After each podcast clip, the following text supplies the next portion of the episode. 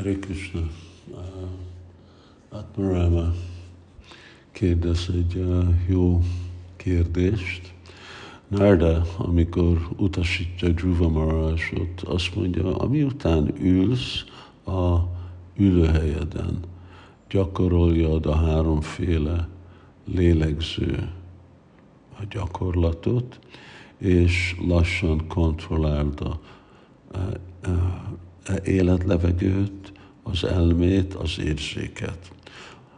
Aztán teljesen szabadíts magadat minden anyagi, szem, anyagi szennyezéstől, és nagy türelemmel kezdjél meditálni a legfelsőbb úron.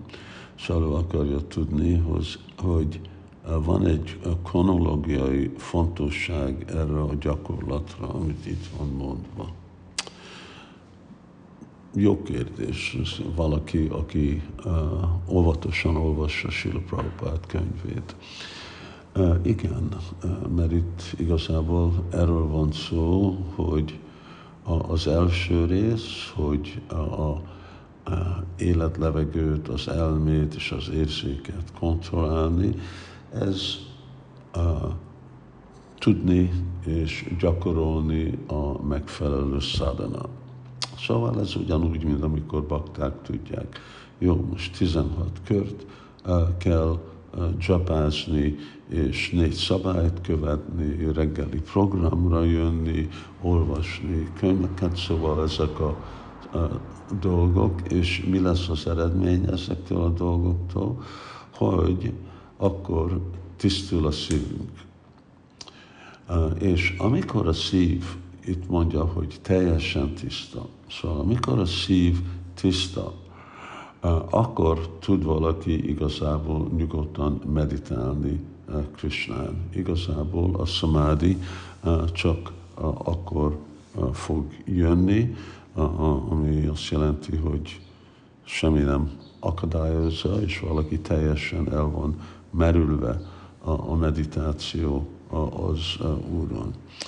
És akkor hát e, ebbe a rendszerbe, ami igazából volt a joga misra bhakti, hogy a joga az kapcsolódva van a bhakti jogához, akkor időben ugye meg akarta látni Istenség legfelsőbb személyiségét, akkor az Úr meg fog nyilvánulni. Ez úgy hasonló, mint amikor Kardamamuni is el volt merülve ilyen joga gyakorlatba, de odaadó szolgálat, a elképzelés, hogy ő az Úrnak az örök szolgálja.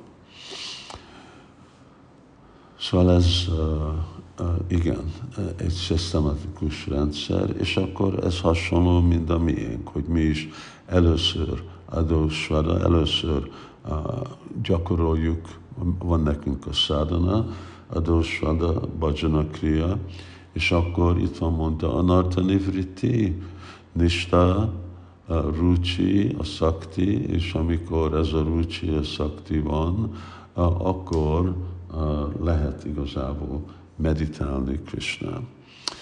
És ez, ebben a meditációval, amikor valaki megkapja Krishnának a kegyét, akkor úgy felszabadul a, a anyagi kötőerőktől, és belép a transzendentális szintre.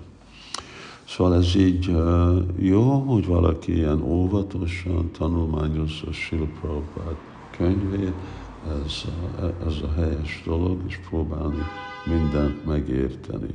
Mi nem ugye ezt a jogát gyakoroljuk, hanem mi a bhakti jogát, de ahogy mutattam, hogy a, a lépések nagyon hasonlók egymásnak.